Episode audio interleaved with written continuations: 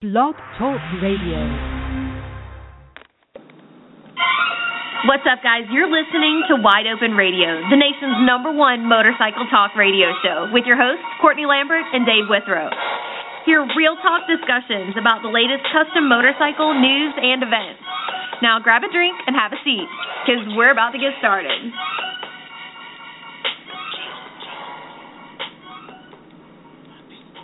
What's up, guys? You're listening to Wide Open Radio. I'm your host, Courtney Lambert, and I have my co host, Dave Withrow, with us. How are you, Dave? Good. Did you see I called in early tonight? I did. I was so impressed. Good job. Well, we didn't. We didn't have that uncomfortable uh little talk that we normally do when I do call in early. I know. I well, you know, I called in and it said that we were having uh some kind of issue with the program and it hung up on me and I was like, "Oh god, what's going to happen now?" So I had to call back real quick, but I'm glad it's okay. Um hey, before I forget to ask you, what is going on with um your boy Jared? You know, he, why is he my boy? Just because I told one Jared joke like Yes. five, six shows ago. Now he's my boy. now he's all on you and now I keep hearing all this stuff about how he's being prosecuted to the fullest and how he had all this like a library of kitty porn, all these DVDs and and text messages like thousands of text messages and phone calls and what's wrong with the guy? Did you say kitty or kitty? Ki- kitty with a with two D's. Okay, because it that'd be that's That's a whole other ball game. exactly. But no, all I did was tell you the joke, and then you didn't get the joke, and, and then you did the research, and now you get the joke, and you know. Now I get it, and now I- I'm hearing about it all the time, and I'm like, ugh, it's bad. I uh I hope they put him away for a long, long time. And we know what happens to those guys when they go in there. That's the one Oh, he's gonna get like- it right back. Oh yeah, yeah. So Huh. what what was that joke? He's he'll have more twelve inches than he knows what to do with. yeah, I think so. Who so you you know on the intro on the intro where it says you know have a drink and relax. I I picked up something with all this traveling, so I'm taking I'm on a, a Z-Pak trying to flush my system, so I cannot drink tonight. I'm drinking seltzer water. You're not sick. You're just engaged. what this this is what the rest of my life is going to be? Is that what you're saying? I don't know. Maybe. Maybe Wow, is thank- the thanks Dave that we all know and love gone? We'll find out. I'll be in Tampa in, in how many days? Like fifty something days. I'll be Oh, partying so with you, excited, Corey, too. and the, you, Corey, the pig, Jr. We're all going to be there. Ugh, it's going to be debauchery, seriously. Oh, I can't wait. Um, so, did I tell you that you're coming down for uh, Thunder by the Bay, which is here in Sarasota? We've talked about that several times on the show. Have I told you that they told us last year that this year they're going to add a ruckus class to their bike show? You know, that's because you and your goofy boyfriend probably told him that the ruckus thing was the biggest Nope. thing ever. Nope, there were other people that we don't know that rode their ruckuses from across the state and put them in the show last year, so it had nothing to do with us. But we will Okay, be so there with our Ru- ruckuses, don't worry. Is ruckus like a Florida thing? No, I mean, I no. I, We have friends all over the country that have them. We have friends up in Wisconsin who have fully custom ruckuses. It's it's a big thing. well, my comeback to that is Jared had friends all across the country that also had kitty porn. So there you go. All right. So you're going to ride my ruckus when you I- come down? I will. I will. I like to ride anything new. So I'm I'm still dying to ride a Scout. Oh, you haven't ridden a scout, have you? Huh. Maybe we can arrange that while you're here. I've ridden one and I loved it. My friend Tom, he may be listening tonight, I'm not sure. Um I rode Tom Scout, I told you back in uh Johnstown in June. I Yeah. freaking love that bike. It rides great. It's old- a good size. When I was uh heading out to uh Vegas I, I Mhm. stopped in at Indian Sturgis. I had to drop something off, and they've got them on the floor. And uh, Jeff Olvestead, who's uh, their head sales guy, been in the industry a long time. Used to work for Legendary. Kind of gave me the rundown, and he's got one that uh, he had it for the rally. Then he sent it back with Nick Trask, and they're doing all kinds of performance stuff on it. And he said with the right seat that's pushed back, I think like an inch and a half, and with Mhm. the forward controls, he said I could ride it no problem. Like actually ride Yeah. it and enjoy it, not not just hop on it and, and do a test ride. You know, you would you would have to have the seat pushed back a little bit because I don't usually ride with forward controls. Everything that I have has mids on it. Um and I rode Tom's Scout. It has forwards on it obviously, and it was actually a good fit for me. One of the reasons I don't ride a lot of bikes with forwards on them, like any of the custom baggers and stuff that we do here at the shop, if I get on them, Corey's like, "Oh, ride this one here or do this." I don't feel completely comfortable because I'm just short. So a lot of times I can't even reach the shifter very well. I have to shift my whole body to reach the shifter. On that Scout, I could reach the forwards fine. So you would probably feel like you were riding something with mids on that if you didn't have the seat Right. pushed back. But it's And a it's a probably- good bike. And the way everybody's embraced this and, and are making parts for it, I'm sure somebody has it so you can extend your controls out like three inches. I'm sure. Surely somebody's done that. I would think. Well, what's funny about uh, talking about Indian is, for the first time ever, you know who I talked to today for about an hour? Who? Rusty Jones. I don't know who that is, No. Dave. Rusty Jones is from uh, out of the Myrtle Beach area, Mhm. And he was one of the first guys that jumped on Victories and started making parts, and then he jumped on Indian before anybody was making parts, and he's now based in Sioux Falls, South Dakota, and he's in with the group that owns Indian and Sturgis, and they own automobile dealerships and, and other motorcycle dealerships. So now he's got some infrastructure behind him, and I think he's up to like 500 parts between Indians and Holy Victories. cow. Let me ask you something real quick before you go into this because this may clear things up. Is he the guy that had a couple of custom victories out um oh you know where Arlen Ness is set up for Sturgis and Indian and I guess Victory's set up over there too, where Shope was set up this year? You don't come downtown. No, I don't. Um, well, he Somebody had That's- it, it was like before everybody else jumped on the little bandwagon that's still small. Um, somebody had some out there, and I think I remember him being from the Carolinas, and they were good looking parts. It's probably him. He was the first one to put a 30 on a victory that we knew of. The first one to do a 30 on an Indian, and he's actually going to make the the 400 mile trip down next week, and we're going to shoot his Indian with a 30, which she showed me a picture of. It's absolutely beautiful. Very cool. But, uh, but it's funny, you know, people just think we know everybody, and uh Yeah. he's one guy that I, I've heard his name. I've written his name because there's a lot of people using his parts, and just never met him. And uh a mutual friend hooked us up today, and he said, "Call him right now. He needs to talk to you." And just That's cool. could be nicer. You know, you, you know how the Carolina people are, just real friendly and uh somebody I definitely want to do something with because I, I told him I said if I can find a good 2014 uh, cross country, we'll do a year long project and use a, a ton of his parts. So, Wait a minute. Yeah. That's your choice after all this talk I hear about the Magnum for larger men. Well, here's the thing: why wouldn't I, I like get the a Magnum? countries.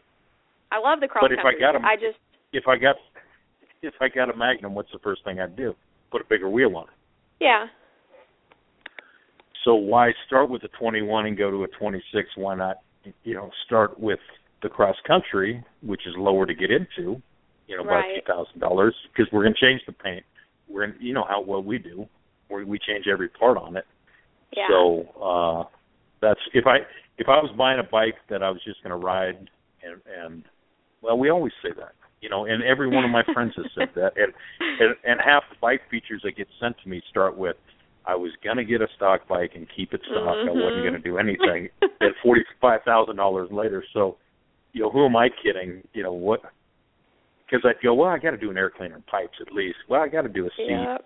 Well, and then it never ends. So uh I, Yeah. I would be lying to myself if if I just did that. But yeah, I, I love the cross country. I all I care about is that one model doesn't have uh cruise control, one does. I want the one with cruise control, but yeah, I want find one as cheap as I can. I don't care if it's been uh abused because everything's coming off. Yeah. Well, I hope you guys work that out because that'll be cool for everybody to be able to follow in the magazines. Yeah, I don't think uh, anybody's really done that yet. You know, we do it how many times a year with Harleys, but I Mhm. think it's def- definitely time to do it with a victory, and after a victory, we'll probably do an Indian. So, uh, Victory better to- love you for that. I hope so. I hope so. you know, I, I did write in in there that uh the Magnum for larger men was the best stock bagger that I'd ever ridden. So, I put that in, in print twice Mhm. and I, I hope they do love it. I actually sent uh, one of the head guys at Polaris uh, about 12 copies of the new issue of American Bagger with uh, the Ass Kicker Indian on it, and that's the first Indian that we've ever put on the cover. So that was kind of special. So I sent him that and some coverage we did on the ride to the 76th, and, and talking about the different Polarises that we've ridden. So Uh-huh. yeah, like I said, when when it's when it's somebody who doesn't advertise with you and you make that bold of a statement, then uh, Yeah. that to me is saying something. Mhm. Yep, because you know what? A lot of people probably have a problem believing a 100% whenever somebody like you who uh, owns magazines, uh, you know, if you say, "Oh yeah, I love this," in the back of their mind they're probably thinking, "Mm, do you love it because they advertise with you or do you love it because you love it?" So that does say something big. You know what though? Also, let me throw this in there. I think you guys you have to handpick your. Are you picky with your advertisers? You must be. Well, it, it's gotten to the point in life where you know I worked for uh, Easy Riders. I worked for Peterson when they were the largest company. I worked for Prime Media when they were the largest company and, and bought Peterson. And you know it was a corporate culture. And you had uh, there were stockholders and there was presidents, and, and you had to report to people. And it's so nice to be able to say, yeah, I would like that money, but I think you're a dick, and I don't take your money. You know, it's uh, yeah. we walk we walk away from money all the time because if it's people we don't like doing business with, we don't want your money. You know, we we would rather just not not cover you, act like you don't exist, and we'll go our way, you go your way, and that's that's one of the beauties of owning your own company is that, that you can flip the bird when you want, and you can write what you feel is the truth and not be censored by a Yep. bean counter that says, "Oh, we shouldn't say that." You know, we'll we'll we'll, we'll get in trouble. So. Well, that says a lot for your books because as I was saying that, I was thinking, you know, some of these guys who aren't necessarily in the industry, but they are into custom motorcycles, um, they may think that. They may think that you're partial to your advertisers, but I kind of look at it from the inside like you're partial to your like you know you you obviously are picky with who advertises because you've got a lot of really great advertisers with those books. So that's good. Well, and and and it's always going to be that way as long as as I own it. Is because, like I said, I if you want to get rich, you don't you don't get in this business in the first place. And I've been doing it 25 years. And if I would have gone the automotive route, it, w- it was a lot more lucrative. But you Mhm. you became a whore on that side. So I got my Right. feet wet over there and, and never wanted to go back. And you know, you do it because you love it. You love the people. You love.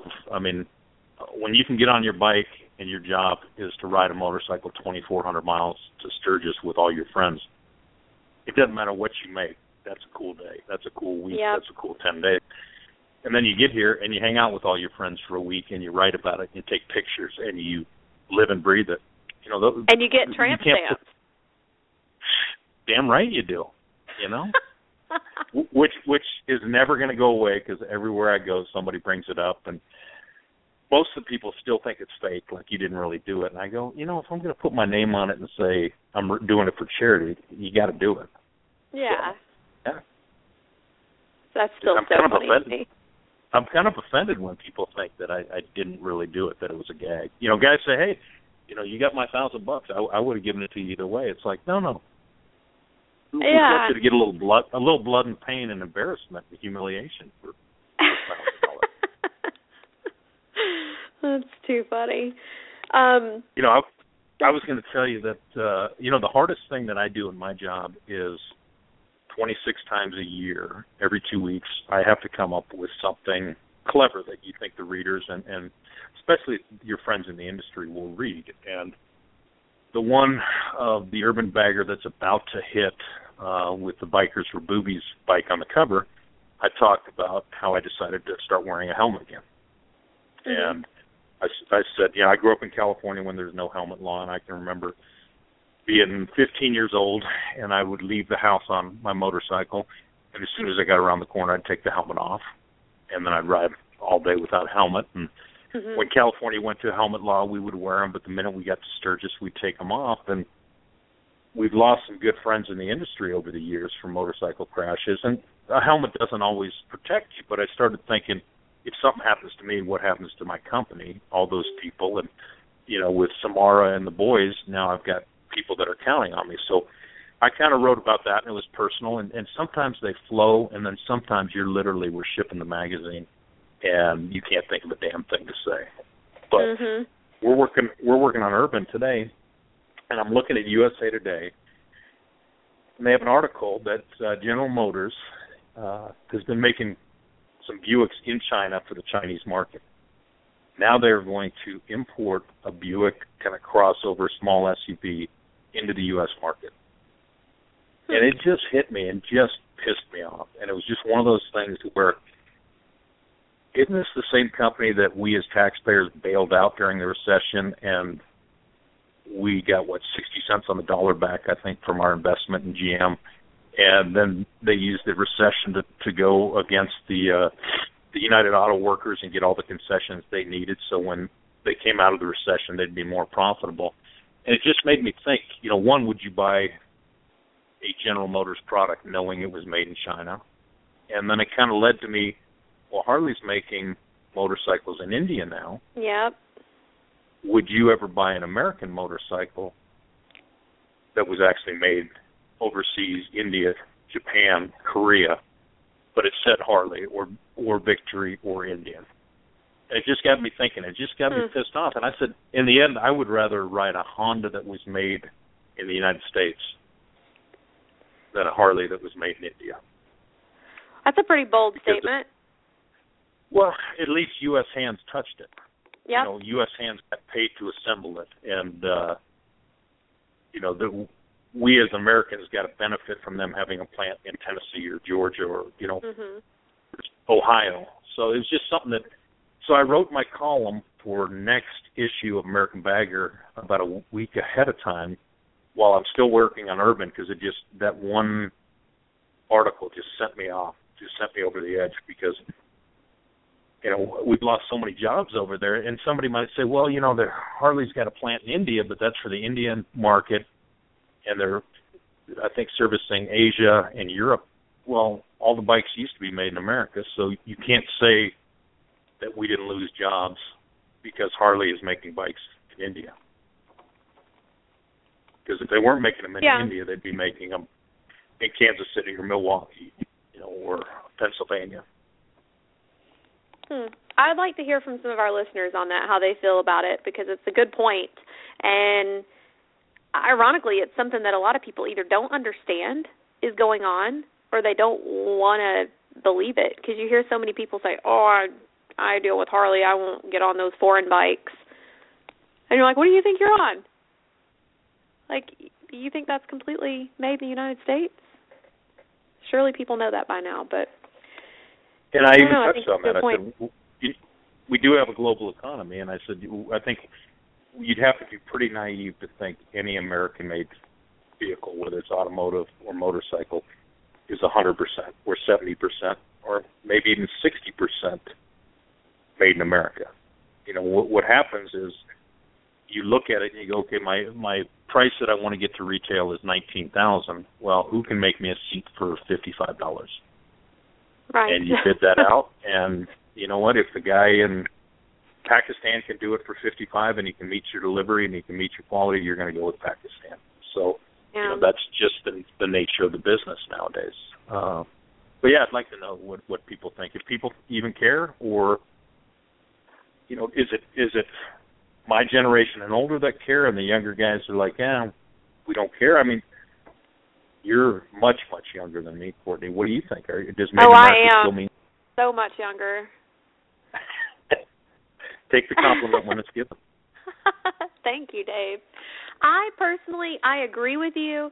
I understand from a business standpoint um why people would outsource things if there's that much of a bottom line difference. But the quality has to be there to even start to justify it. So many people outsource parts manufacturing to China and the stuff is crap. I don't I I can't justify that. I I don't understand that at all. You know, yeah, you're you're having it done. You know, a a part that you would have to pay $125 to have made here in the states. You, yeah, you're probably having it made for 20 bucks over in China, but it falls apart whenever somebody tries to put it on their bike. So, I can't I can't wrap my head around that at all. If you're paying $125 for a part here in the states and you can have it made in China for $20, shipped, packaged, everything, and it's a good quality product, then that's something you have to think about. Um, I I would prefer that everything be made here in the states. We have plenty of people who are on unemployment or homeless or jobless or you know plenty of qualified people here. Um, I don't know. It's a good question. I don't know exactly where I stand on it. I lean towards I wish everything were made in the, in the United States and we could just buy everything here locally. Um, but I do understand from a business standpoint why somebody would consider that. You know. What are you uh, a fan of Shark Tank? Am I a fan of what? Shark Tank, the TV show. Oh, I love that. Is one of the only TV shows that I will actually watch. Well, have you noticed that every time a guy comes out with some cool product and he goes, you know, I'm in Tennessee and it's really important, and they're they get, they're usually almost in tears that I wanted to revitalize my local economy and and have it made in Mhm. America and, and made in my hometown. And every time, what does the shark say? Nope. First thing we're gonna, if I get involved, we're gonna send Yep. it overseas. Yep. And I've Eh. seen the guys stick to their guns and say, you know what, I'm not interested. And I've seen guys go, well, you know, I'll take the deal. And it's, It's a tough moral dilemma. Yeah, it's disheartening.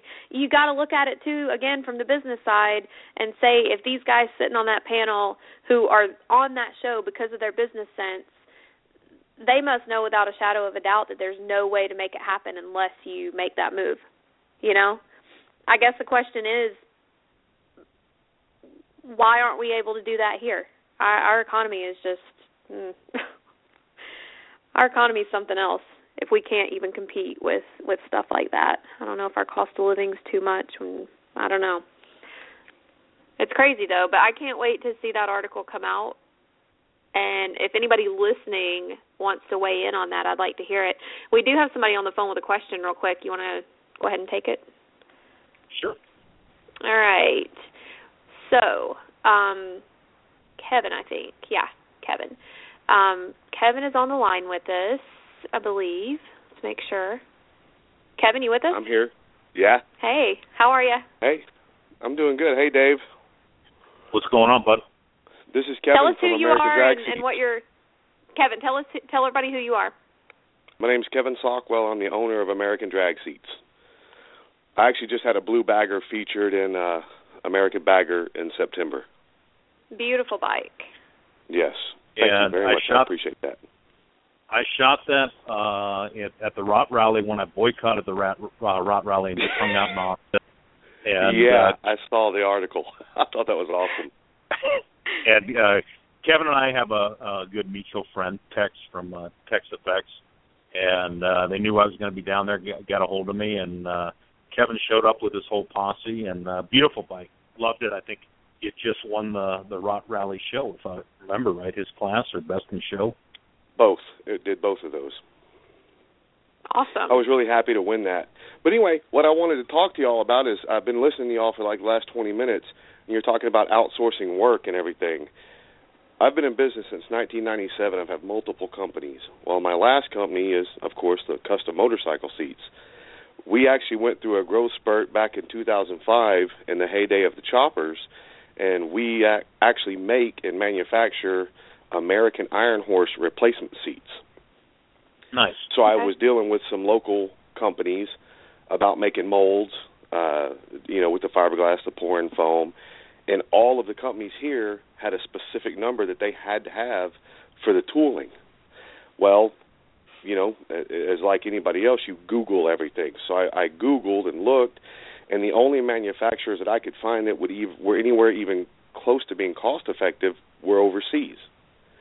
Um, but here and again, you have to spend a whole lot of money to get a container full. Well, there was no way I was going to order 10,000 seats, you know, for a custom chopper company when they hadn't even produced 10,000 bikes yet. So, n- let alone the name of my company, American, you know, I, I just figured, you know what, I might as well stay small and do it in America. I, I do know the fiberglass, the resins, some of the the textiles that I use, the materials, all these things may be manufactured overseas. I know a lot of the products that manufacture those products are made right here, ironically, in Pasadena, Texas, in the petrochemical industries. So, you know, when I would love to see all that money come back to manufacturers here. I think we could do it.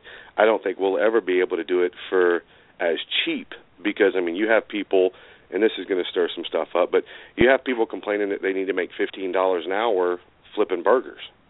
yeah, exactly. So, you know, when you talk about a motorcycle seat that I literally it cost me seven hundred dollars to make here by myself, you could take it overseas and give it to China, and they can literally produce the exact same seat, completely finished out for twenty seven dollars. That that was the price difference. Wow. Wow. Yeah. Well, in order to get that twenty-seven dollars, you have to order the entire container full. Well, how many seats can you fit in a container? Well, they do cubic feet, so they measure out the seat and they'll tell you how many they can fit in a container. Then you've got customs.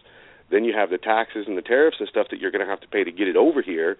So it's still really inexpensive, but you're still having to put so much of your money into it, and you never know if you're going to actually be able to to sell them. The profit margins are astronomical, but here and again, you you just don't know if you're going to be able to sell it. Well, and Yeah. another thing a lot of people don't realize is if if Apple is coming out with a new iPhone and you're waiting for your container and all of a sudden Apple comes and literally buys space on every ship, your stuff could go, "Hey, we were going to send it in a week. Now we're going to send it in 6 months because you're at the very back of the line cuz Apple is going to be our con- our our supplier and our money guy for for the next 100 years, so sorry." and I've I've had that happen to a lot of my friends. You know that, or you get one bad batch and there goes your name because quality control on that one container that you put all your money into was horrible. Yeah, Yeah. I've heard that story too. So, but wow. here and again, you know, I just wanted to chime in real quick because I've got a whole list of stuff that I've. I actually invented an air ride system that I actually have produced right here in California, of all places, and it's awesome. The prices are great, everything is good here, on a very small rate because it's done with a mom and pop shop. Right. So I'm able to produce those and, and, and keep from the production being overseas. So I feel really good about that. But the other stuff, I just have to take the bullet and hand build them here. You know, it, it's it's kind of like Walmart. When I was growing up, there wasn't Walmart out west, and I can remember I went to college and we were studying Walmart, and I go, "What the hell is Walmart?" And it's like a necessary evil. They've been great to us as far as they put American Bagger and Urban Bagger on the map when I got picked up by them. But it's a double-edged sword. Sometimes you're like you're you're looking at these toys. Remember when we were kids, Kevin? Because we're about the same age, mm-hmm. and you got like one decent toy, and that was it. Well, now you take that same money, forty years later, and you can buy a shopping cart full of toys. That's You know, correct. it's it's just things are just so damn cheap, and the quality control. You know, you buy something for your dog, and you find out it's it's poison to them. You know, it's it, it's it's a moral dilemma that we all deal with, and we are all guilty of being consumers and or having product made over there. And there's no easy answer. It's but it's a dialogue we need to continue. Right. Yeah. Well, and it's funny you brought that part up. Not to interrupt you, but you're talking about the quality. You know, it, when you go today, and, and I know because I have a 23 year old and a three year old.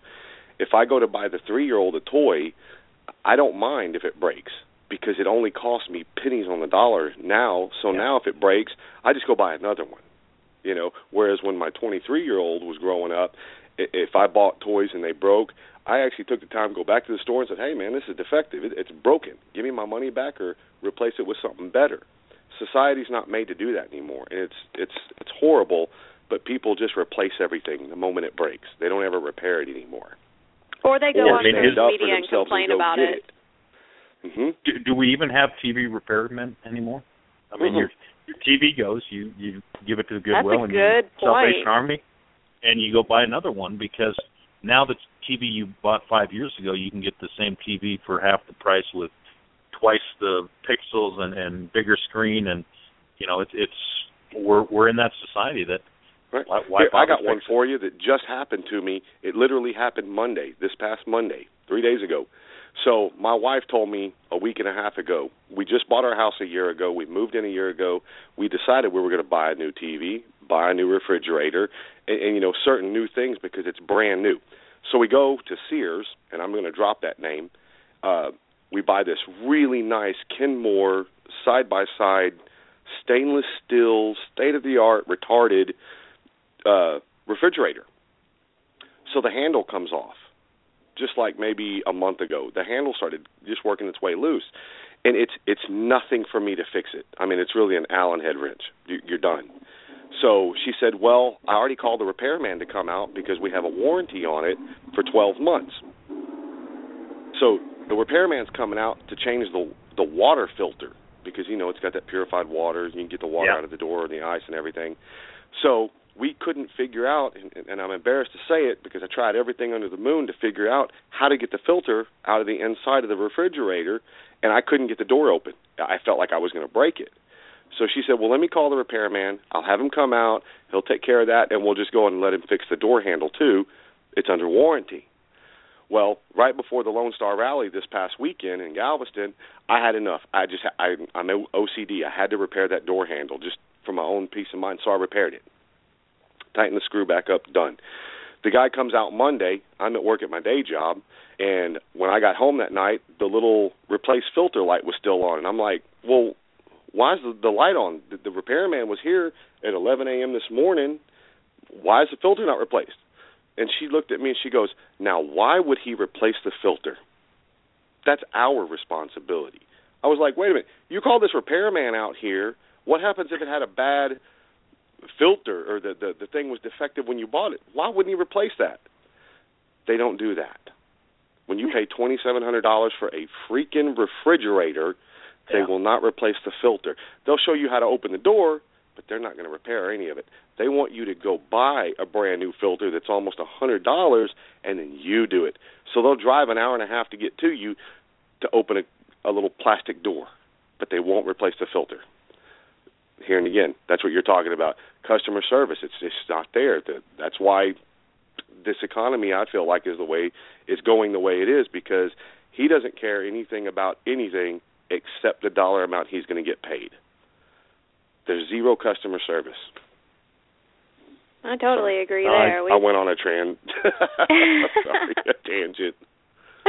Well, like I We, like uh, I said, it starts the dialogue, and and that's the thing is, is talking about these things because you know if you you can't bury your head in the sand. I mean, they, Nope. if you do, then they win. So That's right. Dave, I have but a list is- oh, of things that I wanted to make sure that we talked about. You know, I usually don't really make a list, but I made a list tonight because I was like, oh, we don't have a guest, and I want to make sure that we kind of get it because I kind of miss I kind of miss talking to you. So I was like, let me make a list of things that I want to make sure that we talk about. We've not talked about one of them, which is good. I made the list so that if we didn't have anything to talk about, I could go back to my list and say, "Oh, here's something we can talk about." But I do want to talk about um a couple of things.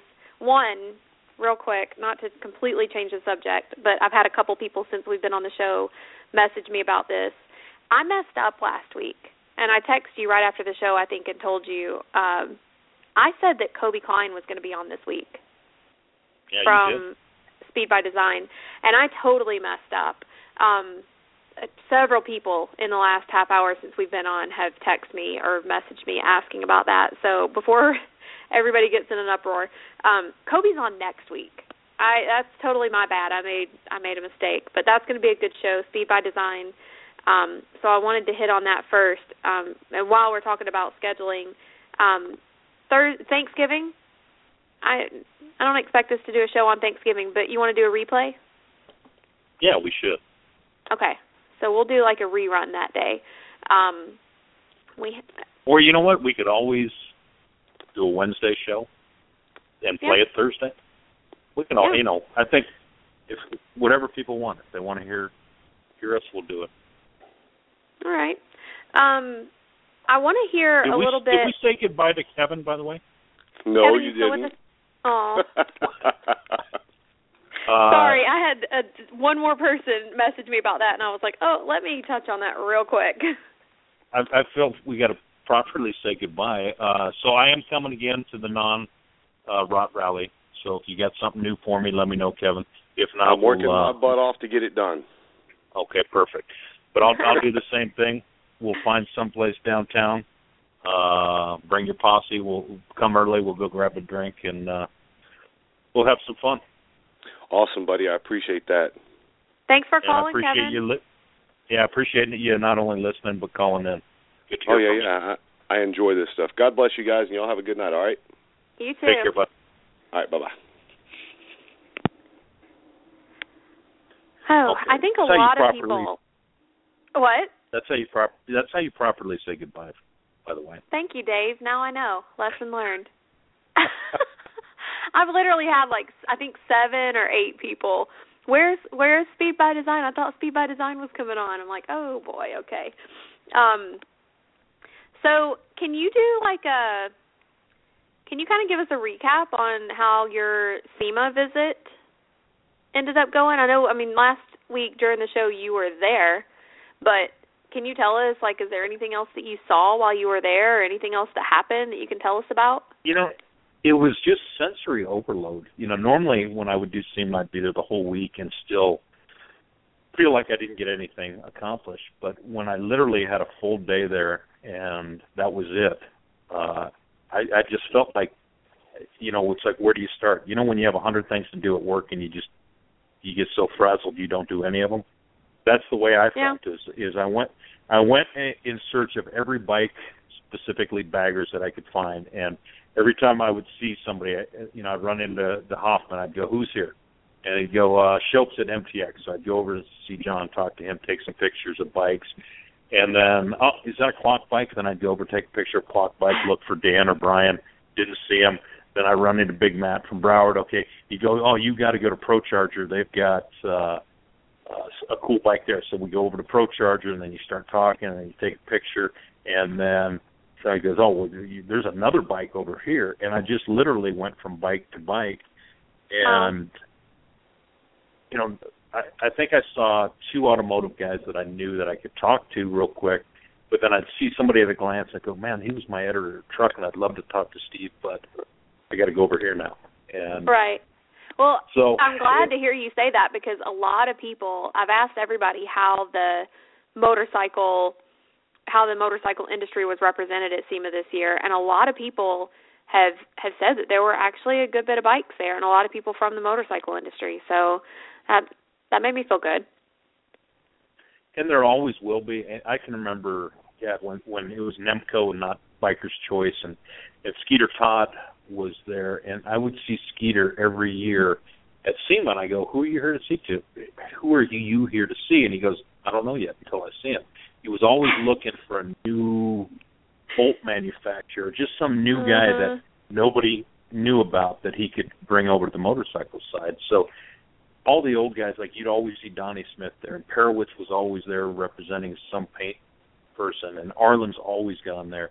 So you'd always see these guys, and it was kind of cool because you're you're here with your automotive hat on, but you've got it, you know, the bike side, and then the coolest guys in the industry go walking by. Yeah. Uh, so not having a booth at that show is a little different, but I can remember the first time and I wrote about this. The first time I walked in, I'd only done the original Cincinnati show, and I think the, there was a Las Vegas distributor show, and you kind of feel puffed up like I'm part of this big motorcycle industry. right. And you walk in, and, and you see SEMA, and it's literally 25, 30 times bigger than our biggest motorcycle show, and you're like deflated, like wow, this is now this is the big time. So yeah, Yeah. I mean, trying to do bu- business with there, I would have appointments on the hour every hour for five days when I used to do SEMA, and and even Wow. then you didn't feel like you saw everybody. Yeah. Well, it's funny you mentioned um Skeeter. I love that guy. Only guy that I knew that had a uh, turbo on a Buell. Yeah, he just He's had awesome. that mind, you know. And I don't know if you ever got to know his his brother Tommy, who uh he'd build a bike for Avon every year. He he had a shop. He's retired now, but just the nicest guy in the world. And he, I'd only see him once a year. And it was always great to see him. And, and now he's uh probably building snowmobiles out upstate New York, knowing him. You know, just for the fun of it. Because those, those guys just build sick things just to prove that they can build them. I can see him building like a turbo lawnmower or something. Hey Dave, we have Yeah. another uh another question uh real quick. Uh this is from Josh. Josh, how are you? Good. How are you? Good, good. You have a question? Yeah. Um, I was wondering what's the best tire to use for a 26 a six inch uh, wheel and on the fenders, metal or fiberglass? What What do you prefer? That's a popular question. You know, For I, sure. I've always preferred I've always preferred steel. Um, I'm a big fan of fat caps, and uh, when I was out visiting TOL during SEMA, I asked them. You know, they've kind of come out with every part in fiberglass, and I said, "How come you don't do a uh, front fender?" And they said, "Because uh, fat caps does it so well."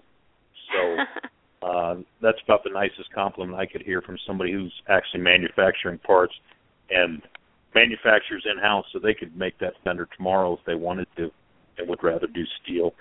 And our guy Jason kind of feels like when you use steel and you bolt that fender down that everything just becomes snug and there's no flex and it just fits right and rides better. So some people Yeah. love fiberglass, some people like steel. I like steel. As far as the tires go, um I'm I'm personally a big fan of Shinko. Shinko and Metzler both make great 26 inch tires. I tend to sell a lot more Shinkos because they're priced a little more affordably. Um and they're a great alternative to the V rubber that everybody's used to using whenever it was the only option. Um but I we did just do a Metzler yesterday and they're both awesome tires. You know, I I can't say anything bad about either one of those. I, all I have to say is good. Um and fenders, I I definitely say go with metal. Um I'm partial to Randy at Be Cool. Uh we sell a ton of his fenders. Pretty much any big wheel conversion that we do gets one of his fenders on it. In fact, he's all the time posting pictures of our bikes lined up with, you know, ten, twelve different bikes with all his fenders on them. Um they're again, just like you said Fat Cats, they're they're just a good quality product. We have a good relationship with him. He takes care of us and um eh, I I I like their stuff. So I definitely say go with a steel fender as well or some kind of metal. And are you ma- are you doing tire- a conversion on your bike? I'm considering it. Okay. I'm just trying to get information about them, what parts to gather or whatnot.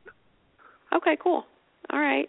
you well, know, hopefully that I, what, helps. What I will, what I will say, Josh, is that what happens a lot of times is the guys will go to a 23, and then six months later go, I should have done a 26. So I think if your if your bike is set up right, if your rake and trail is correct, and you have a good tire, I prefer Metzler just because I've always been a Metzler guy, and, and uh, I, I've never even actually used a Shinko, but I know when we talk to people, it's about 50-50.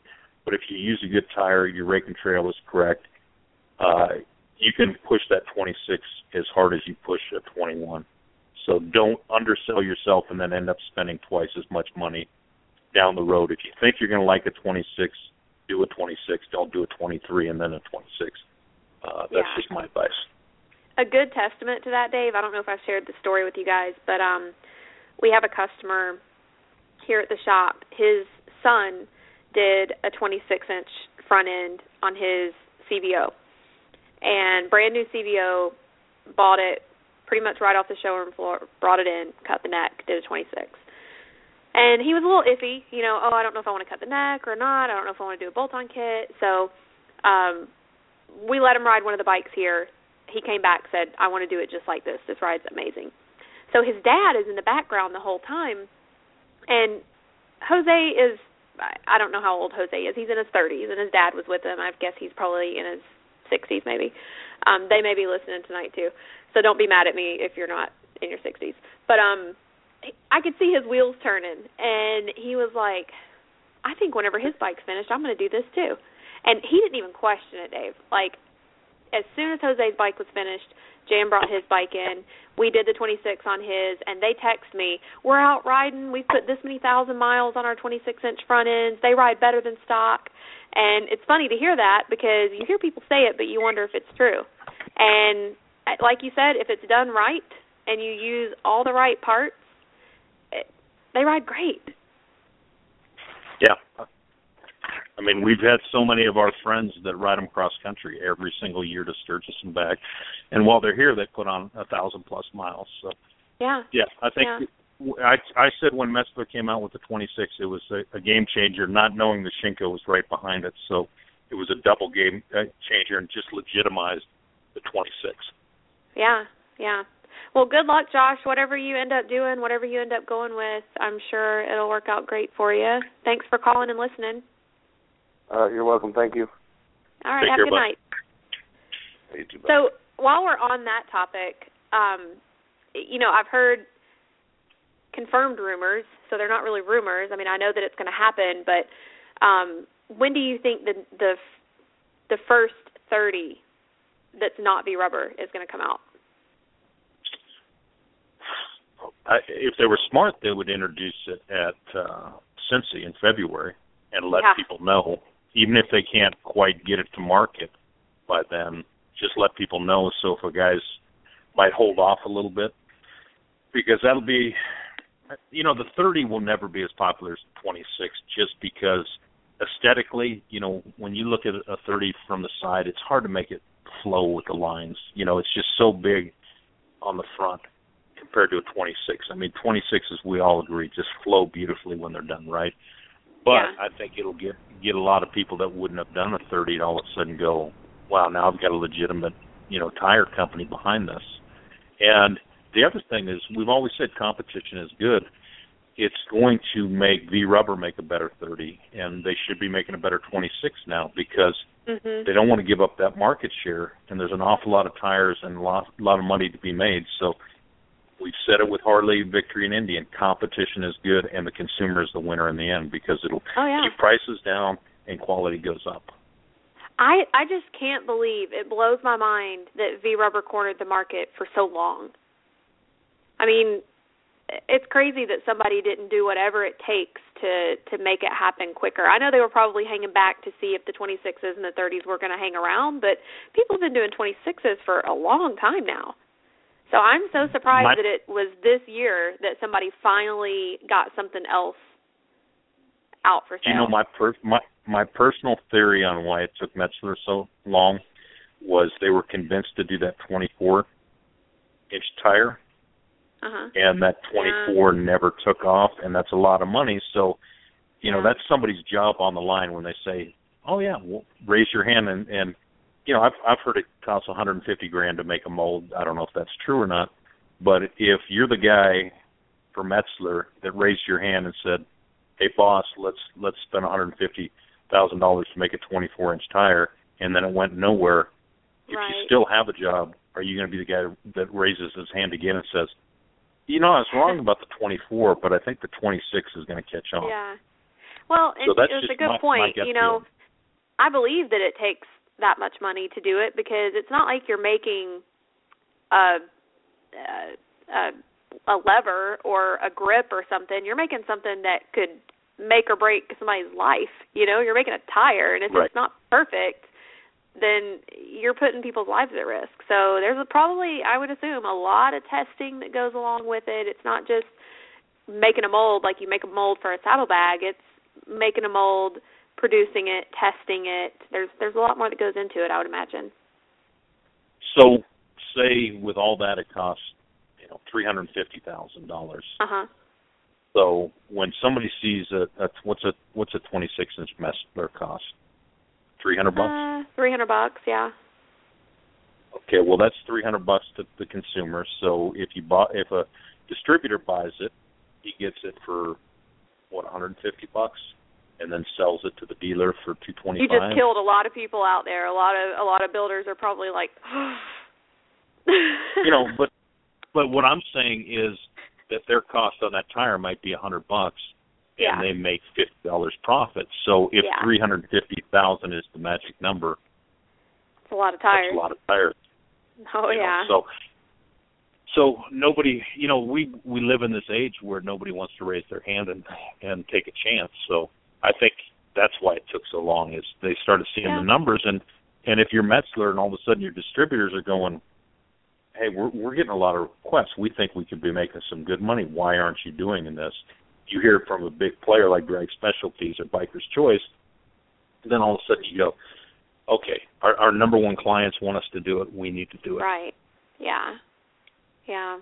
No, it makes sense. I, I it's just been a long time that we've had 26s out with only one option. So it's it's been interesting this year to see the market kind of change and um to see the the number of these new tires that have been selling. I know I've sold a ton of them. It's crazy. Um it's also funny. This is completely off topic, but it's funny when you go to ship one of these. Sometimes if I'm going to the post office anyway, I'll grab some 26 inch tires that I've sold and I'll just take them to the post office with me instead of having UPS pick them up. And these old people here, you know, it's all old people here in Sarasota. They just you can you they're like staring and they want to ask so badly like what does that go on? I tell them it goes on my bicycle. And they just kind of look at me I've- funny. N- next time, say it's a hula hoop bumper. that doesn't even make any sense. Well, you put it, or you put it around your hula hoop, Yeah. and that that way, if you bump into something, it, it the shock is absorbed by the rubber. gotcha. Gotcha. No, Uh, I'll try it. We'll just see what happens. flies, You know, I'll report they're back. they're not all they're not all gems. They they can't all be like the guy who walked in the bar with asphalt. You know, they they can't all be jewels like that. You know. I gotta. I have to find a really good joke to start next week's show with. I'm gonna. I'm gonna like blow you away. You're not even gonna be. Well, you will be expecting it now because I'm telling you, but maybe you'll forget about it. And I'm gonna come on and I'm just gonna be like, "Bam! Here's a joke," and you're gonna be like, "Whoa, where'd that come from?" No. Well, you know, I do have a I do have one for you, uh, Of course you do. and it's clean. Like I, I try and keep all of my jokes clean. Even my Jared jokes are clean. But uh this time a guy walks in a bar with his dog, goes to order a beer, and the uh, bartender says, "Hey, you can't have your dog in here." And he Mhm. goes, "Well, sir, I'm blind. It, it's my seeing eye dog." And he goes, "Oh, God, I'm sorry." He goes, "Let me buy you a beer." So the guy takes his beer and he sits down by the door. And next guy walks in and he's got a Chihuahua, and he goes, "Hey, tell the guy that that's your seeing eye dog." So he goes up and the guy goes, "Hey, you can't be in here with that dog." And he goes, "Well, I'm blind. It's my seeing eye dog." And he goes, "Sir, nobody has a Chihuahua as a seeing eye dog." The guy goes, "God damn it, they gave me a Chihuahua." I thought since we both had Chihuahuas, you would appreciate that. Oh, I have too many chihuahuas. You should bring. Are you bringing yours to? Um, are you bringing Roxy to Tampa? No, she, Roxy has not flown yet. Oh, okay. But but Ro- Roxy has her first hair appointment tomorrow. oh God, you are engaged. all, all I said was, what do they call it on the back? Is it the nethers? What you know, on the back of a dog, where it grows in really thick. I don't know. It's I don't know. The back Yeah, of a so dog. it's growing. It, it's growing really thick there, and I'm like, let's just cut it. And Sam says, no, let's let's take her and get her groomed. So I, I expect to get her back with like nail polish and uh, a little Mhm. pink bow. But no. If if that's what it takes, I'll be okay with it. Yeah. Hey, what what else is on your list? I'm dying to to see. Hold everything on, I do list. have a joke for you. I'm so scared you're not gonna laugh. What do you call a Harley that doesn't leak oil? What do you call Harley that doesn't leak oil? Well, in the old days we called it an evolution, but it, that's not funny, so I give up. What do you call it? Empty. Say that again. Empty. Yeah. it's not I got you to laugh. But they don't leak anymore. oh gosh. They le- That- they leaked when they were shovel heads. That's Listen, that's like something you would- have in don't 1978. critique my joke. Don't don't do it. Don't critique my joke. So my list is to talk about SEMA. I like how you Which- just go right past it. Okay, we'll talk about SEMA, which we did. I want to talk about Lone Star because I was there and we did a bag, baddest bagger there, and um, so I want to talk about that for a minute. Um, do you have you've been to Lone Star? You just didn't go this time, right? No, I've never been. I've been to Galveston, but I've never been to Lone Star. Oh, Dave, you have to come to Lone Star next year. It's it's just it's amazing to me how many bikers come to this little island. Like and you don't realize it during the day because the the vendor areas are kind of spread out, you know, there's Harborside, there's Seawall. So it's kind of a good um a good spread. So no area is just completely overwhelmed or saturated throughout the day. But at night, when you go over to the Strand, the Strand is like Bourbon Street Yeah. with motorcycles. It's ridiculous. And there are just so many people like you can't it's it's like that place that'll piss you off cuz people are just all over the place acting stupid. Everybody's hitting the rev limiter with their bikes and just everybody's being dumb, you know? But everybody's drinking, everybody's having a good time. For some reason people bring their kids. I can't figure that one out. But um it's crazy. I I shot a quick little video and posted it uh, last Saturday night, which obviously is the the busiest night, and I it's just crazy. They say that there are 450,000 bikers that come for this four day event, and the reason that I know that it is so busy and so many people are there is because you know how most rallies, if it's a four day rally, Thursday is pretty dead. Friday and Saturday are the busiest days, and then Sunday is also pretty dead, right? Yeah. Sunday at this event is slam packed, crazy. So that's why it was kind of okay. I, I know a few people were a little bummed out, but it was raining crazy Saturday, and Baddest Bagger was supposed to start. Uh, registration started at eleven that morning, and I text Tony and I was like, "What are you gonna do? Like, are you still gonna have the show? Are you gonna postpone it?" Because I didn't open my booth. We didn't open until like two o'clock that afternoon because it was just raining so bad. And um, he was like, "I'm just gonna call it, and we're gonna do it tomorrow." So I was like, "Yeah, that's probably best because I mean." Texas brings the heat. Like there are so many nice custom bikes that come to Baddest Bagger in Texas, and Oh, yeah. I would just hate to see them get those fifty, sixty, seventy, eighty thousand dollar bikes, hundred thousand dollar bikes out in rain and saltwater wind.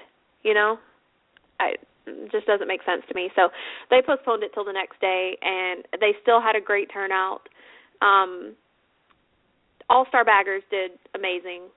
Um, they brought several brand new bikes, and uh, they kind of stole the show with those. Um, I found a video online of baddest bagger. Somebody shot it. I don't know whose it was. I stole it, but um, I put it on our Wide Open Radio uh, pages, and it kind of shows all the bikes that were lined up. Um, Misfit was there. Like I said, uh, All Star Baggers. A lot of people uh, that you guys put in the magazines, and um, Yeah, it was a good show. Didn't all didn't All Star have like four or five bikes that placed, including winning the baddest bagger? Yeah, they had one that won first place in the pro class. Uh the purple bike. I believe it was Yeah. purple. Um the one that won the top the top prize of baddest bagger was the um it's like a orangey root beer color, brown color. Um that was a beautiful bike. Uh 32 inch lay frame. Road King. Uh, and then they did win something else. I don't remember exactly what that was. I'm trying to find the show results that I posted. Um, but it was a good show. I mean, did you get any feedback from Tony on it? You know, this week has been so crazy, and, and I've been. It's one of those times where normally I wouldn't go in the office, but I, I can't afford not to. So I've Right. literally today was the first day that I didn't sleep in my office at some point. You know, Wow. where you're just so sick, sick, and so I have not talked to Tony. I haven't got any feedback, and uh so yeah, I've just been like I've been looking at our own pages to see who won and and how Mhm. it looked, and uh I did a cruise out of Galveston uh, a year and a half ago, and I was so excited because I've seen all the coverage we've done on Galveston. It just looked like so much fun, and it rained uh, three days before the cruise. Then we went on the cruise and came back, and it rained the two days we were there. So nobody even went out, and we never got to to hang out down the stream because nobody wanted to to go out in the rain. There. So I, I I need to go there at some point, but Yeah. the high seas r- rally has always interfered with it. Yeah, So- yeah. Well, it, I found the post that has all the winners, and to be a 100% honest with you guys, I can't even pronounce half these names. Um, I'll repost it so you guys can read it, but the it was the 2012 uh 32 inch lay, lay frame Road King that won baddest bagger there. Um, and then let's see, Ass Kicker took an award home for that for one of their bikes. Um, let's see. Yeah, Art had several all-star baggers, but I'll post all the results again so you guys can read them. Um, some of those names I know I would butcher. Uh, what else about Lone Star? Um, the You know the um, I, I I talked to Len, and Len and Shope always used to set up there, and those guys have just kind of come to the conclusion that it's just too far for them to sh- to go for a three or four day show, and right. that's why you're not not seeing the the guys from Arizona and the West Coast going out there anymore, which which is a shame. It sounds like that should be a week long event. It, it honestly should be for the number of people that I mean, Dave. They on a on a non anniversary year, four hundred fifty thousand is about what they claim for Sturgis, right?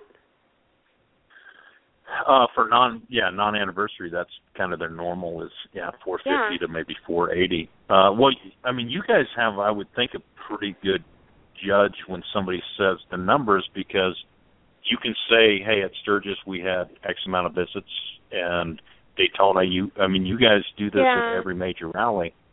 So yeah, the only thing kinda is, believe it or not, Sturgis is one of our lowest. That's where we get some of our lowest numbers. We have fewer people stop and actually engage at our booth than any other rally we go to.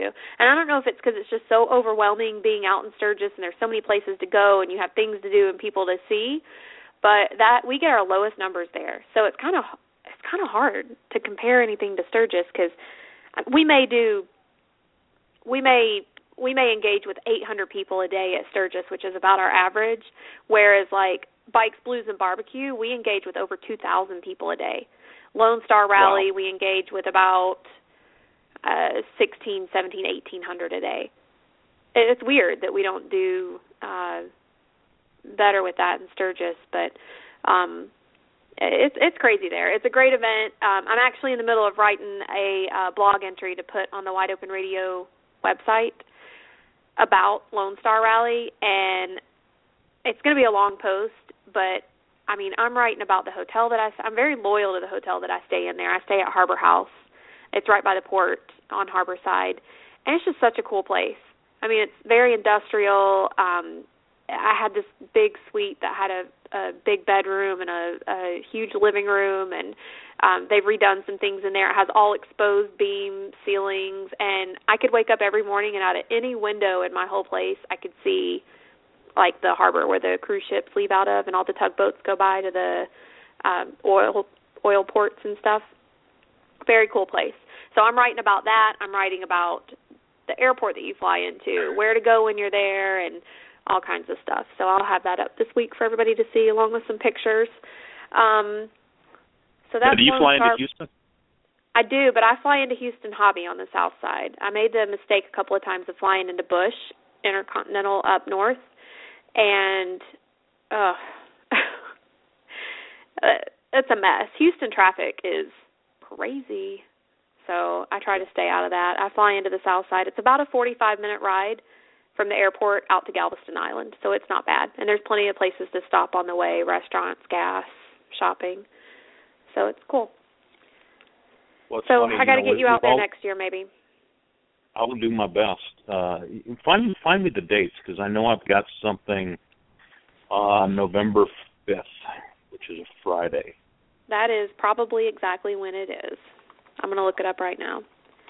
Um, next thing on my list while I'm looking this up is Well, let me let me inter- let me interrupt Okay. you for a second. So what I'm what I'm doing on November 5th is there's going to be probably a hundred of us that have done the High Seas Rally, and since there's no mm-hmm. High Seas Rally next year, we're doing our own cruise, and it's going to be we're going to call it like the Legacy Cruise or something, and it's just all friends that have been on there, and Huh. we're going to do our own thing, and, and we're we're going to meet and probably talk and see if we can just donate some money to Wounded Warriors or our own thing, and maybe we can raise ten thousand dollars while we're doing it.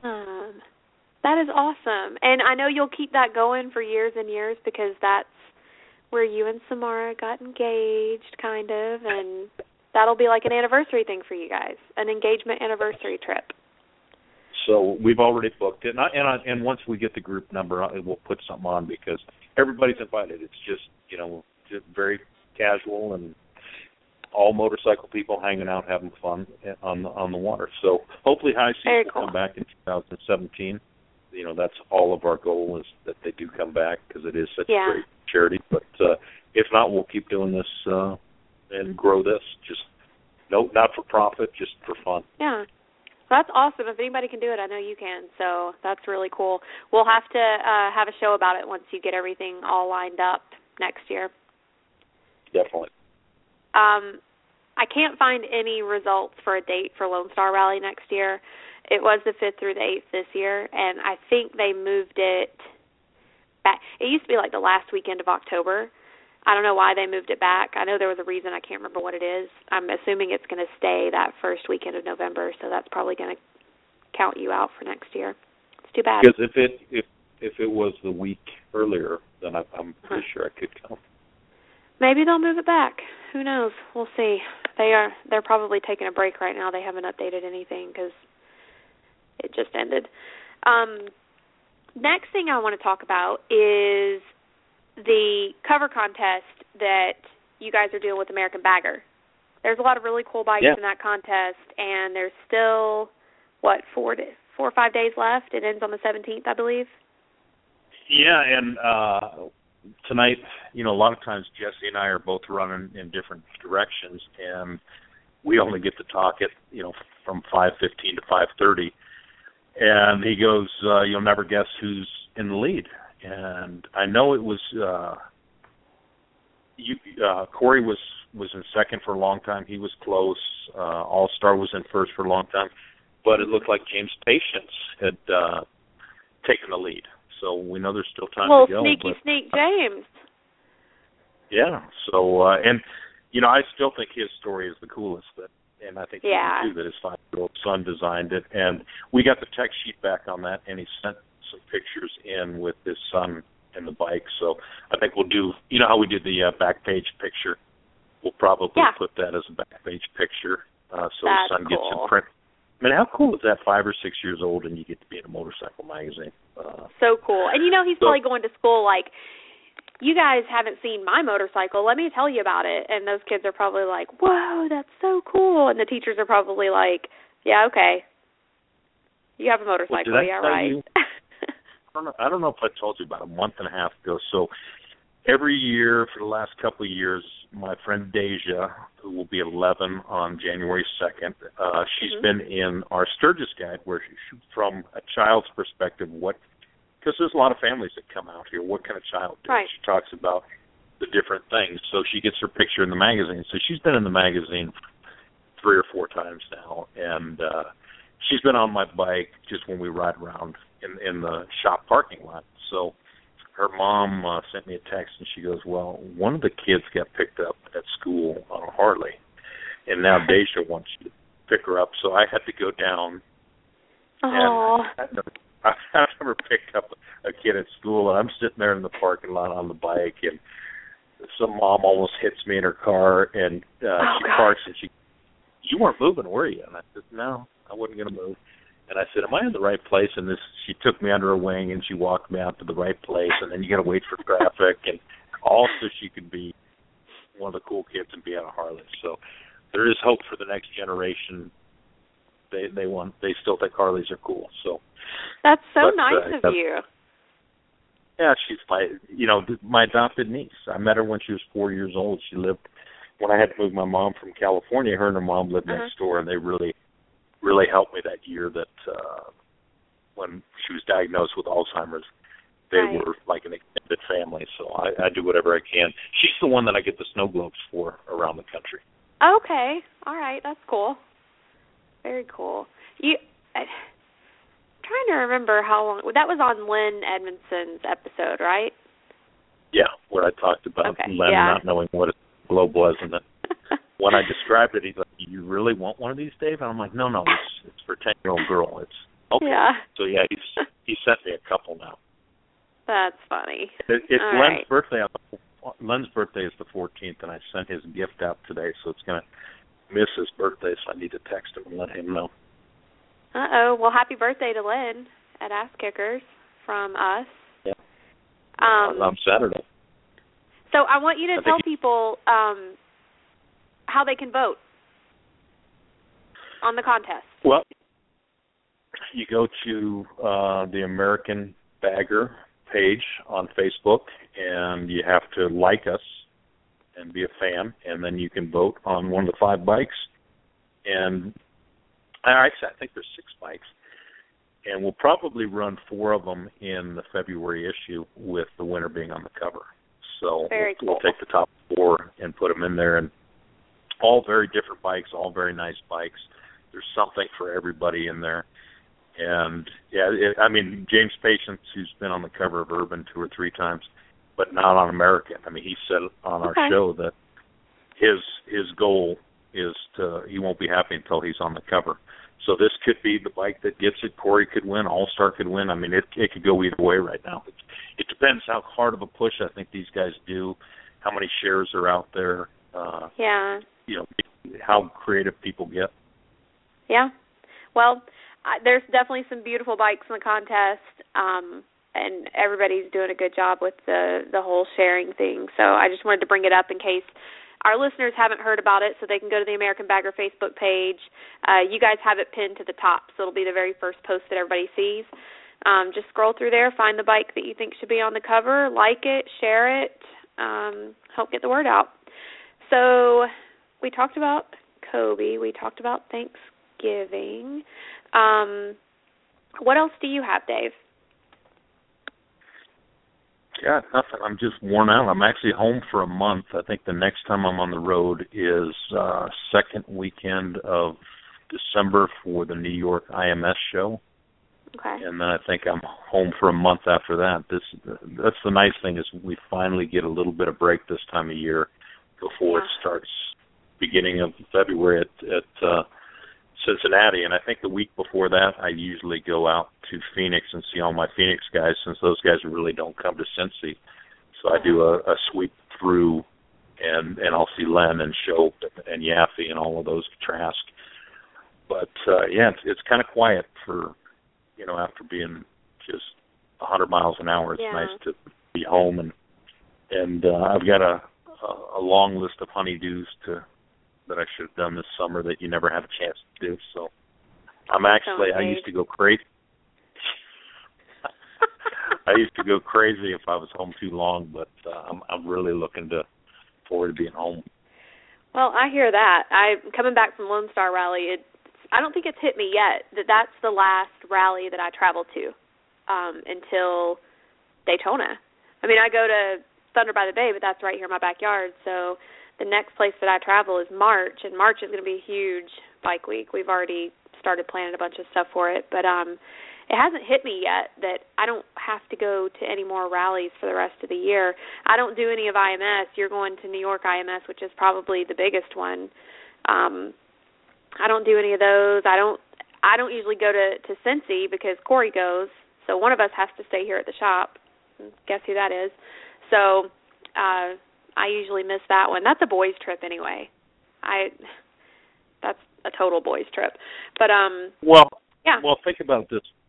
What's the weather in Sarasota in February? so much better than Cincy. So, it, so it it is a boys trip, but I always say, you know, if you want to come on a trip, do you really want to go to Cincinnati in February? I know. You know what? Because it's a boys trip, I'll put this out there for all of our friends in the industry. If if you guys are going to Cincinnati, send your wives down here to Sarasota and we'll have a girls beach weekend and we'll see who has a better time. you guys So can go so- to the Brass Ass in Cincy and have your fun there and we'll just be here getting a tan on the beach.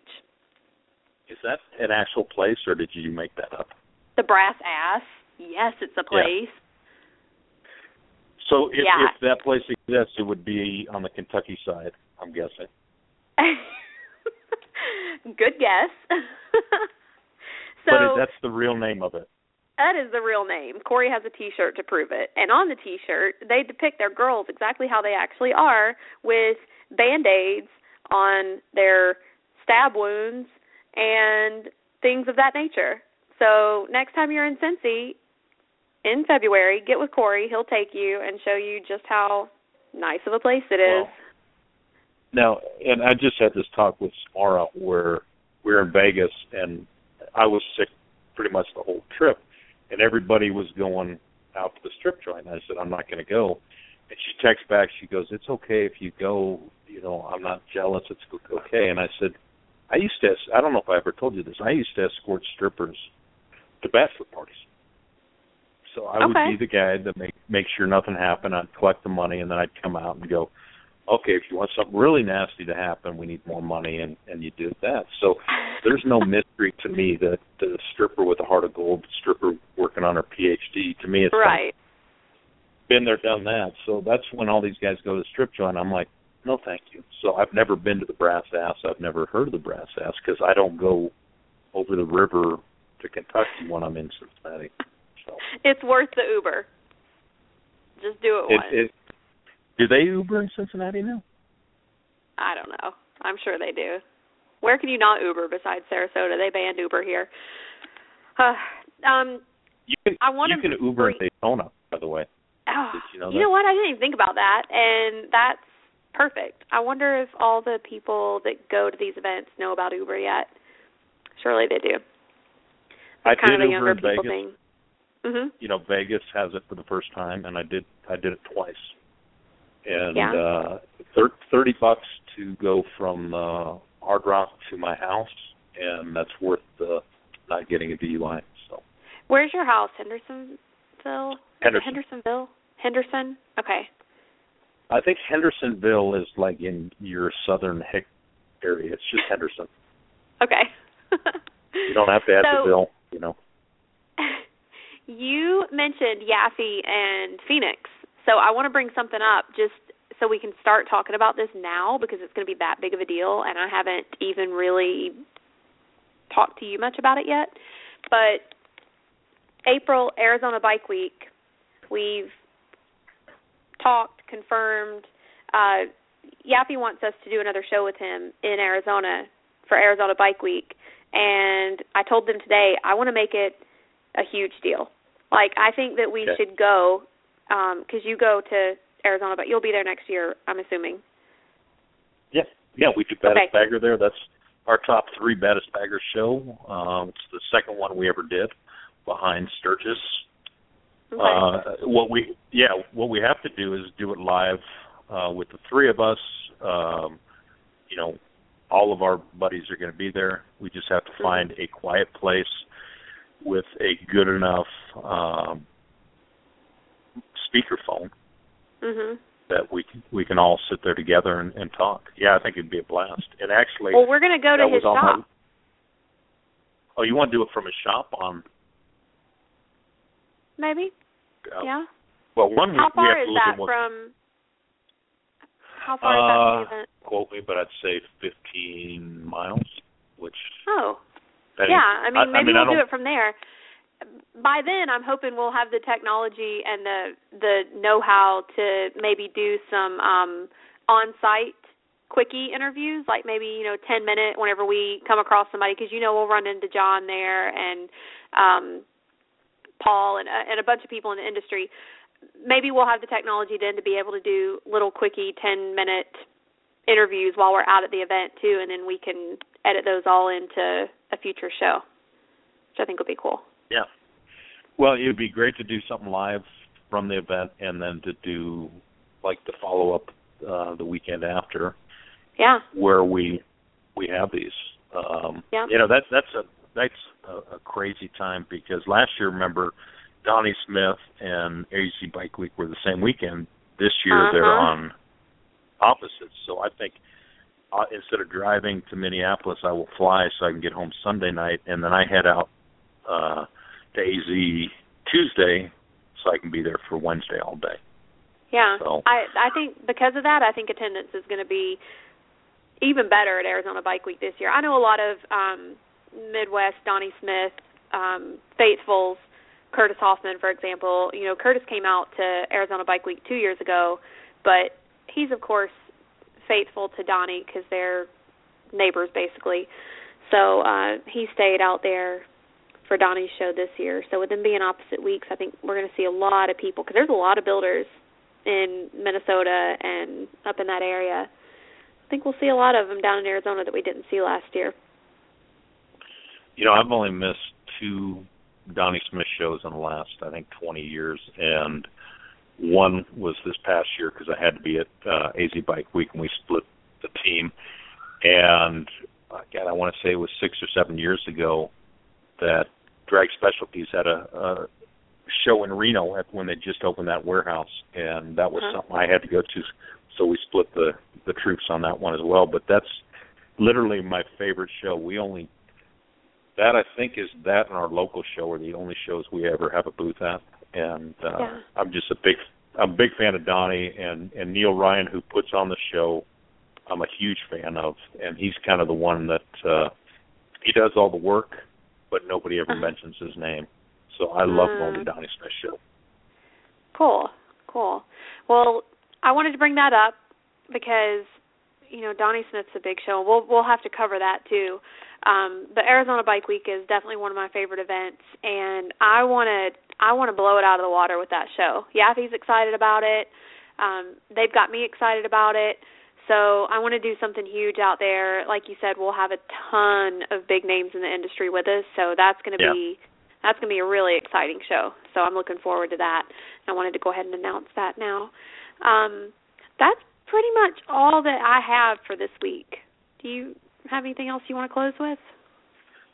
No, it was it was nice uh, just talking to you for a change, and uh, I mean we we had some great guests, but uh, it was Yeah. nice getting caught up. And uh, one, it was nice Kevin calling in because he's a talented guy, you know, with the seat company, and he does some really cool bag lids, and and he's a guy that I don't know that well, but I'm getting to know, Right. and he's a guy that's had the the bikes in the magazine and and, and he's going to do more of that and then getting you know josh to call in who you know we don't know him from adam but he's asking the question that i'm sure is on a lot of people's minds you know how do you do this big wheel thing so that was kind of cool we had a we had uh, a cross section and i'd like to see more of that and and you know as much fun as it is talking to you know doug magoon for an hour and a half maybe we need to shorten that up sometimes and uh and get more of the everyday people.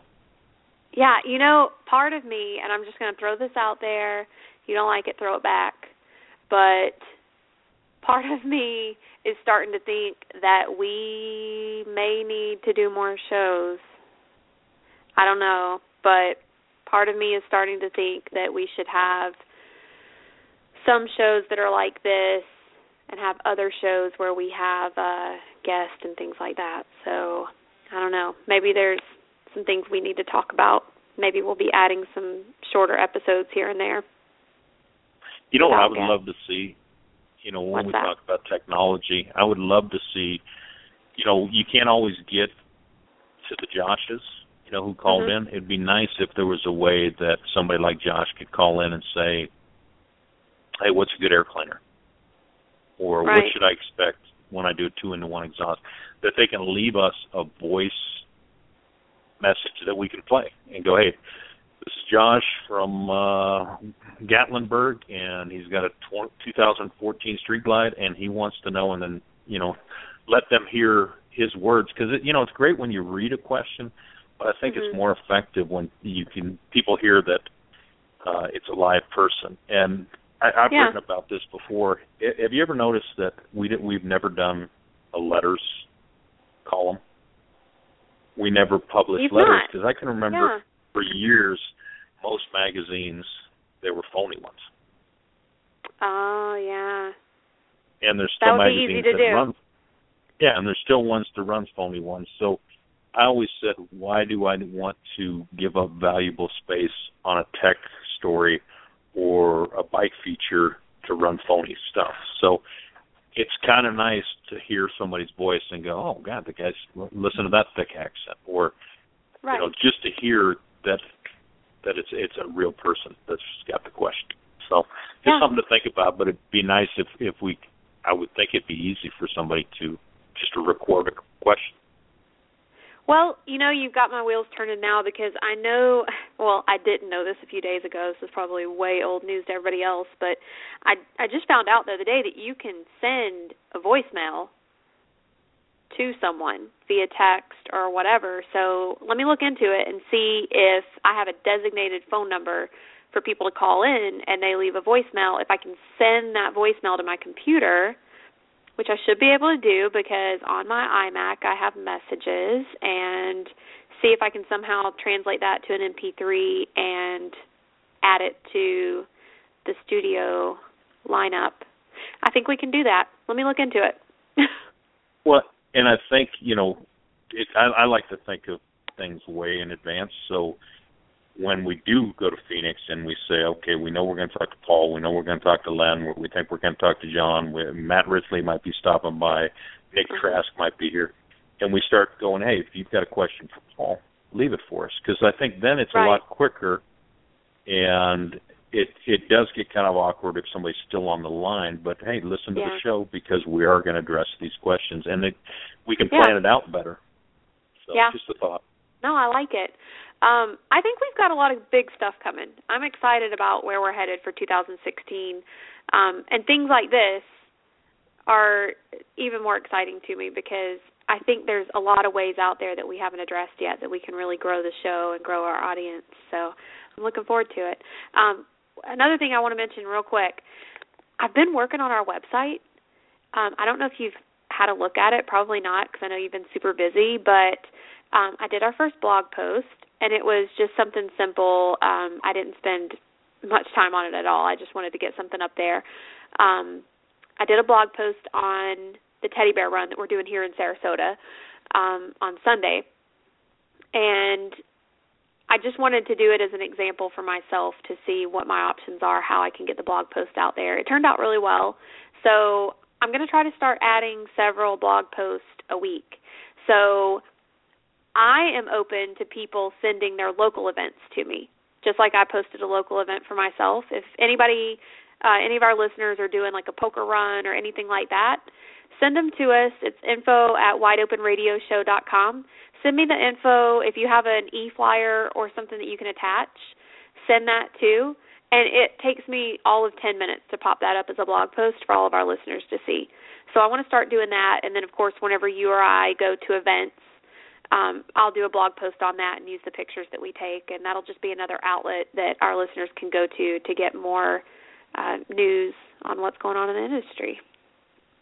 And I will uh, I will make an effort to start uh, posting as well. You know, just as I think of Yeah. stuff during Okay. the day. Very cool. All right. Well, I think that's it. Um, we're cutting it off right at 90 minutes this time. So we, I said earlier, maybe this You will know- be a shorter show, but no. You know, the the only the only thing uh, I wanted to say is, is I keep using guilty pleasure because when I talk to the industry friends that we have, it, and we're hearing more of our industry friends are listening and enjoying it. And uh, but when I talk to like when Sam listens to it, she goes, "I think it's so much fun when it, when it's you and Courtney talking, and, and you two haven't met yet." because she likes our, our interaction. She goes, when you get to the motorcycle stuff, uh, she listens, but she kind of tunes out. And uh, my buddy Paul, who rode to the 75th with us, his wife Tracy, the feedback I've gotten is the same thing. She likes our interaction, but when it gets to the motorcycle stuff, it's like, eh, eh, eh. so uh, I don't, I don't know if Tracy's still listening, but we're we're realizing that, and I think that's why we changed it up a little tonight and just yeah. didn't have a guest, just you and I talking. Yeah, yeah, and and that's awesome to hear. I mean, you you gave the best compliment to the show last week whenever you said that you were at SEMA, this huge event that people come to from all over the world, and you're standing in a circle of people that are talking about our show. So cool. Yeah, so I think I think we're onto something. I hope so. I think so. So I'm excited. Um, everybody, check out WideOpenRadioShow.com. Uh, don't forget to go to American Baggers Facebook page. Vote on the bike that you think should be on the cover the cover of February's issue. And Dave and I will be back with you guys next Thursday. I believe we're going to do a 7 p.m. show. Is that right? Yep. 7 p.m. Eastern uh, with Kobe Klein of Speed by Design. So until then, guys, everybody have a great week. Go to the website. We'll talk to you on Facebook, and we'll see you next week. Bye, Dave. Take care. Bye.